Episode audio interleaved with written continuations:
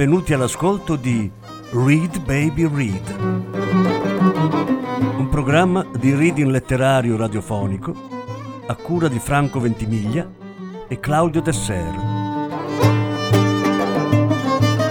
Voce Franco Ventimiglia, regia Claudio Tessera.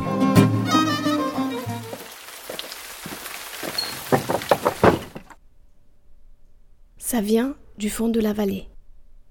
Bien avant que ça passe le gué de la rivière, que l'ombre tranche, comme un lent clin d'œil, le brillant de l'eau entre les iscles, nous savons que c'est un homme. Nos corps vides de femmes sans mari se sont mis à raisonner d'une façon qui ne trompe pas.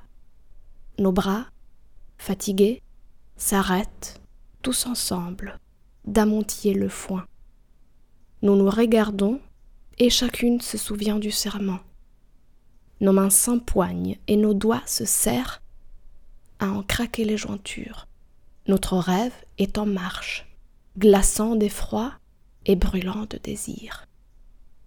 L'homme monte. Violette Aylo, L'uomo seme.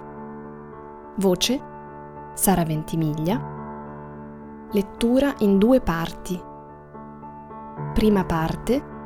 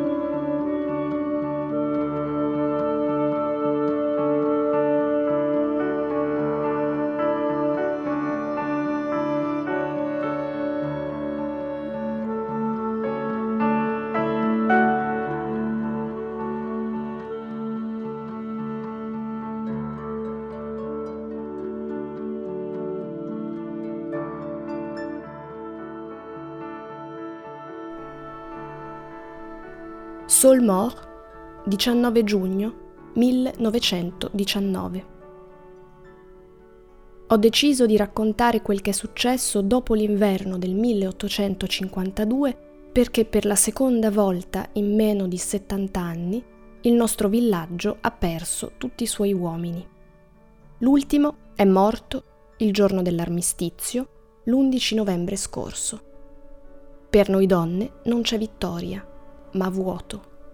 E io unisco le mie lacrime a quelle di tutte le donne tedesche o francesi che vagano nelle loro case dove non c'è più un uomo.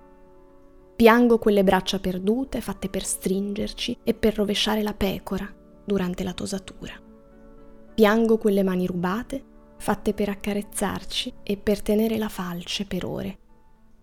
Avevo 16 anni nel 1851, 35 nel 1870 e oggi ne ho 84.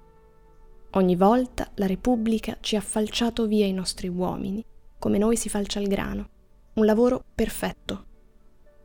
Ma il nostro ventre, la nostra terra di donne, non ha più dato messi. A forza di falciare gli uomini è il seme che è venuto a mancare. La storia che racconto oggi, nella sera della mia vita, si è svolta in Provenzale, All'epoca non avevamo altra lingua che quella, ricevuta dai nostri genitori. Il provenzale, patois, lo chiamano i detrattori, è la mia lingua materna e io l'ammiro per la sua resistenza. Tuttavia ho scelto di scrivere la nostra storia in francese, affinché quello di cui rendo testimonianza possa diffondersi, al di là della nostra regione, e anche perché amo questa seconda lingua. L'ho imparata, l'ho adottata come si adotta una patria e l'ho insegnata. È quella della Repubblica per la quale tutti i nostri uomini hanno dato le loro vite in un colpo solo, e noi, le nostre, nel corso della nostra esistenza di donne. Violette Aylo. Viene dal fondo della valle, ancor prima che attraversi il fiume a guado e che la sua ombra tagli, come un lento batter di ciglia, lo scintillante specchio d'acqua tra i banchi di terra e di rocce, sappiamo che è un uomo. I nostri corpi vuoti di donne senza marito si sono messi a risuonare in modo inconfondibile. Le nostre braccia stanche smettono tutte insieme di ammonticchiare il fieno. Ci guardiamo e ognuna di noi ricorda il giuramento. Chiudiamo le mani a pugno e stringiamo le dita fino a spezzarci le giunture. Il nostro sogno è in cammino, gelido per il terrore e bruciante di desiderio. L'uomo sale. Cammina di buon passo, eppure il suo incedere sembra lento, dolorosamente lento, per i nostri nervi scoperti. Per ammazzare quel tempo che ci tortura, raddoppiamo lo slancio nel lavoro. Forconi e rastrelli danzano una giga che ingrossa rapidamente i mucchi di fieno. Le nostre braccia si agitano, ma noi non ci siamo.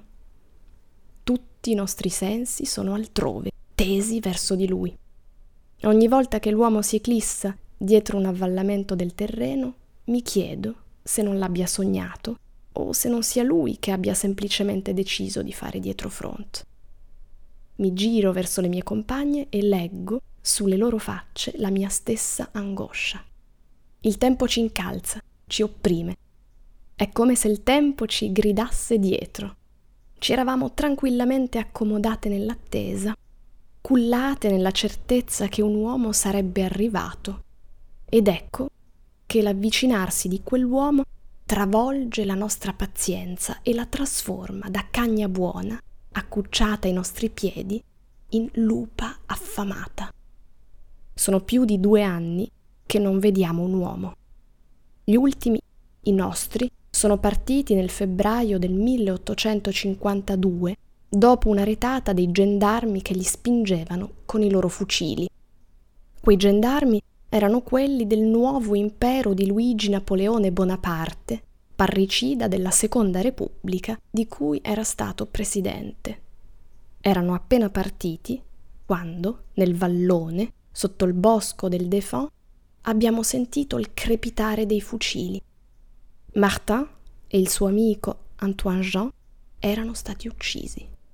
Avevano tentato di fuggire. Anche mio padre morirà nelle isole du Salut. Lo avevano condannato alla deportazione a vita nella colonia penale della Cayenna perché era un capo, perché era pericoloso, perché gli assassini della Repubblica avevano deciso di reprimere selvaggiamente quelli che la difendevano. Gli altri erano stati deportati in Algeria, ma tutto questo, la morte di mio padre, le deportazioni, lo avremmo scoperto solo molto più avanti, quando i primi deportati del villaggio sarebbero tornati dall'Algeria.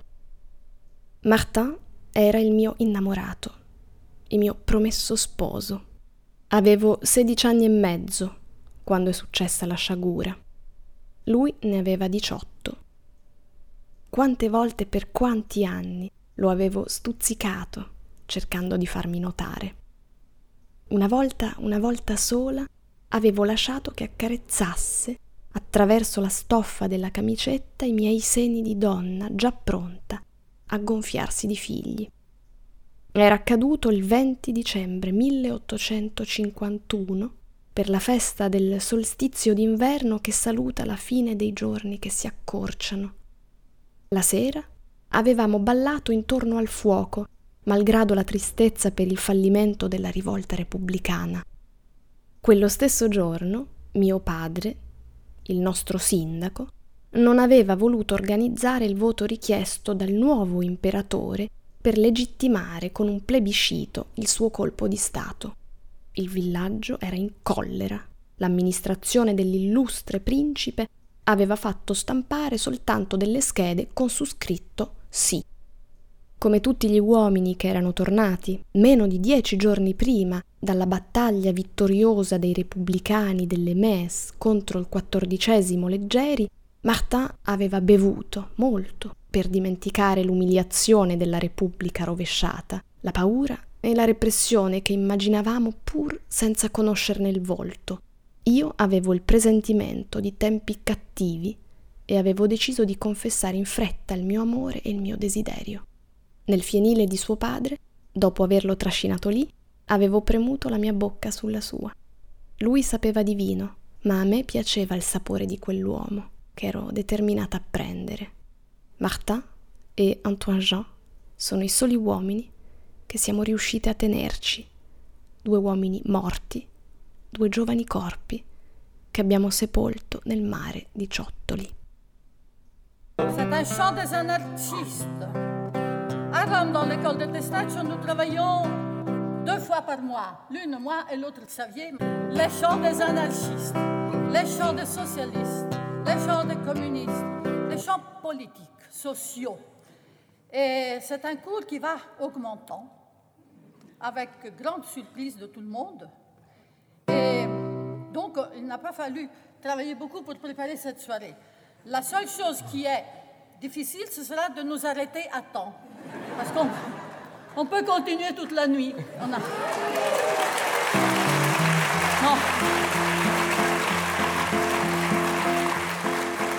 Ne vous préoccupez pas, je veux vous souvenir des choses, parce que c'est important de savoir ces choses, parce qu'on les oublie. Et dans les chansons, on les dit les choses.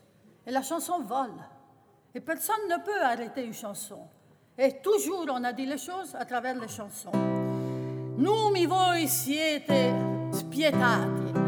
Chant du 1799, quand à Turin arrive la nouvelle sur qu'en France, il se passe des choses extraordinaires. Et donc, ils disent, mais nous aussi alors. Et les intellectuels de Turin se mobilisent, je ne sais pas. Et voilà qu'ils commencent une sorte de petite révolution, mais ils n'ont pas le temps, qu'ils viennent ghigliottiner tous. Dal febbraio del 52 nessuno è più salito al paese. All'inizio li abbiamo aspettati. Aspettavamo a piefermo i rappresentanti dell'impero, della morale, della religione. Aspettavamo i predicatori e i soldati di tutti i tipi. Eravamo solo donne e bambini e sapevamo che ci saremmo dovute difendere contro quelle 2 famiglie di predatori, di deboli.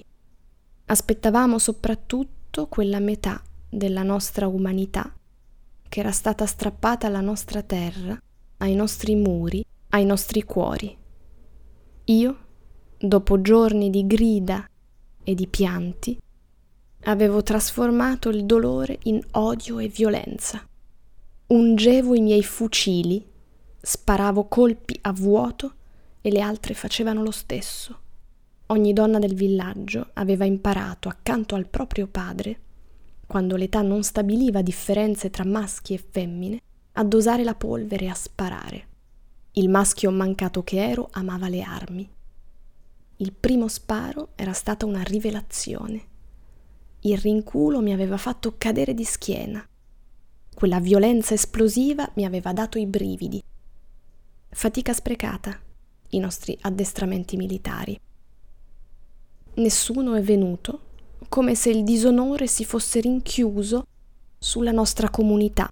Come se la quarantena delle grandi pestilenze ci avviluppasse con un mantello di caligine per nasconderci al resto del mondo. Noi non sapevamo nulla, Non sapevamo se gli uomini deportati fossero ancora vivi. Nessuno veniva verso di noi e neanche noi andavamo verso gli altri, per paura, per timore di scoprire che al di là dell'orizzonte delle nostre terre non ci fosse nient'altro che il silenzio e la morte. Non ci siamo più mosse dal paese, dedicandoci allo spasmo, ai lavori che esigevano, dall'alba a notte fonda, le bocche spalancate dei nostri figli, delle nostre bestie e dei nostri campi. Il 1 maggio, alla fine di tanti mesi di attesa vana e soffocante, Rose, la figlia del panettiere, ha tirato fuori il suo abito da sposa. Quell'abito era semplicemente il suo abito più bello. Ricordo che era blu scuro e che glielo invidiavo. Ci ha vestito uno spaventapasseri che ha conficcato nel terreno in fondo all'altopiano. Ricordo che piangeva di rabbia. Sul collo dell'abito ha legato la modesta collana di fiori d'arancio di cera che la famiglia aveva strappato alla povertà. Noi altre non abbiamo cercato di impedirglielo, anzi, abbiamo condiviso le sue lacrime fino a bruciarci gli occhi e il viso. Rose si sarebbe dovuta sposare ad aprile. A quel punto, la madre del ragazzo che avrebbe dovuto sposare Rose è andata a cercare il vestito da matrimonio del figlio e ci ha vestito un secondo spaventapasseri infilando un braccio nella manica del primo. Da allora, il nostro paese di donne vive sotto lo sguardo di questa coppia che non è mai stata, le cui sagome immobili volgono la schiena alla vallata. È il nostro segnale per dire che qui c'è la vita.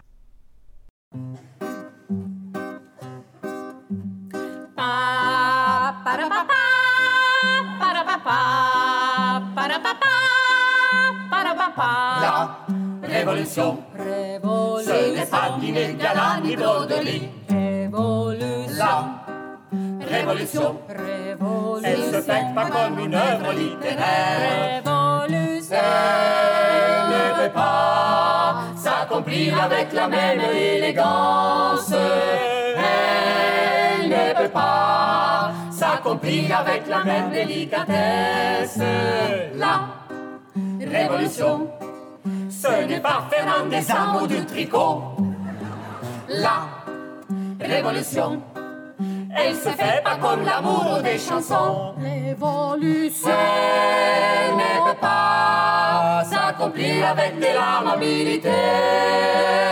Elle ne peut pas s'accomplir avec autant de courtoisie. La révolution, elle se fait toujours au bout, oui, du fusil. La révolution, c'est un soulèvement, un acte de violence. Révolution par lequel une classe élimine une autre classe. Acte par lequel l'or nouveau remplace la vieille société. Acte par lequel une classe élimine une autre classe. Acte par lequel l'or nouveau remplace la vieille société. Acte par lequel une classe élimine une autre classe. Acte par lequel l'or nouveau remplace la vieille société. Acte.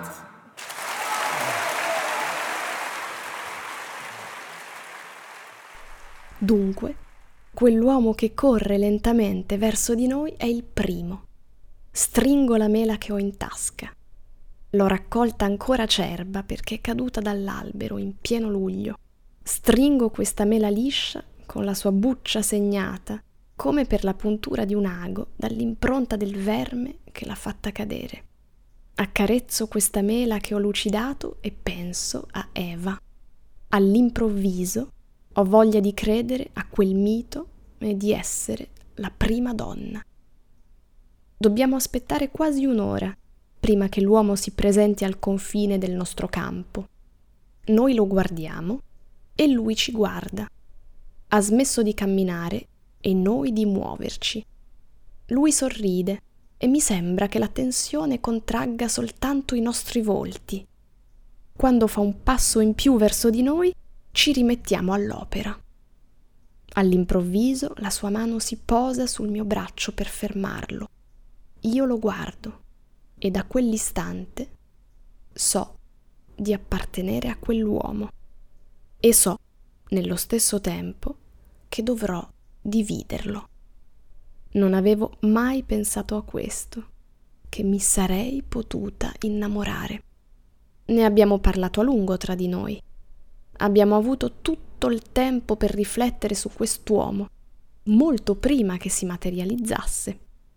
Forte del mio sogno su Martin e della mia condizione di vergine vedova, non avevo in nessun modo immaginato che mi avrebbe potuto attrarre lo sconosciuto che aspettavamo. L'avevo costruito come un oggetto e invece è un uomo. Avevo deciso che la nostra relazione sarebbe stato un semplice scambio pratico e invece i miei sentimenti giungono a me come una piena del fiume Ass, un'onda gigantesca che spazza via ogni mia decisione, ogni mia scelta e perfino la mia volontà. Avevamo previsto tutto per l'arrivo di un uomo. Il primo obiettivo sarebbe stato il suo seme, poi le sue braccia, infine la sua presenza. Il suo amore? Mai. Neanche in segreto avevo considerato quella eventualità e le mie compagne nemmeno. Eravamo troppo protese verso quel bisogno primario, quel richiamo di vita che ci arriva dall'alba dell'umanità e addirittura dal mondo animale, la riproduzione. Eppure quante volte ho sognato di rannicchiarmi addosso al mio uomo, Martin, di ricevere la sua tenerezza anche goffa, di accarezzare il suo corpo e di essere schiacciata da lui per poi scrollarmi, come si scrollano le galline dopo che il gallo gli è saltato addosso. Sono sconvolta, non so che fare e non so cosa accadrà. Sono innamorata, sono stata la prima che ha toccato, ma nulla lascia presagire che sceglierà me. Mi domando se anche le mie compagne non si siano innamorate, come me, di quest'uomo, del nostro uomo. Mi vergogno e ho paura. Mi vergogno di essere attratta dal primo uomo che è comparso dopo Martin e mi vergogno di essere già tentata di tradire il giuramento che mi lega alle altre donne del paese. Ho paura di non saper condividere e ho paura di soffrire. Mi rendo conto che posando la mano su una sola di noi l'uomo ha spezzato la nostra armonia. Devo reagire. Gli allungo il forcone. Lui esita un po', poi lo impugna. Affondandolo nel fieno, si immerge nella fatica, entra nel suo ruolo di lavoratore e ci restituisce la nostra uguaglianza. L'idea ci era venuta una sera che eravamo tutte sedute insieme a lavorare sotto l'albero della piazza. E i bambini erano tutti a letto. Era uscita dalla bocca di una di noi, come una bolla che scoppia sulla superficie di uno stagno. Penso che la domanda ce l'avessimo dentro da un po' di tempo, annidata nel caldo dell'inquietudine. E se non ci fossero più uomini? Se non ci fossero più uomini da nessuna parte? Nessuna di noi aveva alzato la testa. Non sono chicchi di pensiero come quello che ti fanno alzare la testa per sorridere. Lo avevamo masticato a lungo, come una manciata di chicchi di grano tenuti in bocca per ore, dopo averne estratto il succo, le cuticole, le più piccole parti dure e infine il sapore. Il silenzio era rimasto sospeso sotto l'albero, al di sopra delle nostre teste basse e ruminanti, e poi credo che avessimo parlato tutte insieme. Sembravamo un gruppo di faraone impazzite. Le nostre idee volavano come cavallette, si incrociavano con le ali aperte di tutti i colori, blu, rosse, arancioni. Avevamo detto tutte la stessa cosa in 1000 modi diversi, ma eravamo d'accordo. Un giorno sarebbe arrivato un uomo, se ancora ce n'erano, e ce lo saremmo dovute dividere per la vita del nostro ventre. Avevamo immaginato tutto, per serate intere, poi per giornate intere. Avevamo voltato e rivoltato le circostanze, i particolari, le parole che avremmo pronunciato, l'organizzazione della vita intorno alla presenza dell'uomo sconosciuto che sarebbe arrivato. Gli avevamo fatto il ritratto, la statua. Per giorni e mesi lo avevamo vestito, spogliato, fatto parlare, fatto ridere, fatto dormire, fatto mangiare, fatto amare. Era una felicità e allo stesso tempo una piaga. La crosta di quella piaga che si sforzava di cicatrizzare, ce la grattavamo a sangue, continuamente, perché sorgessero altre idee, altri pensieri, altri ricordi del futuro che sarebbe arrivato.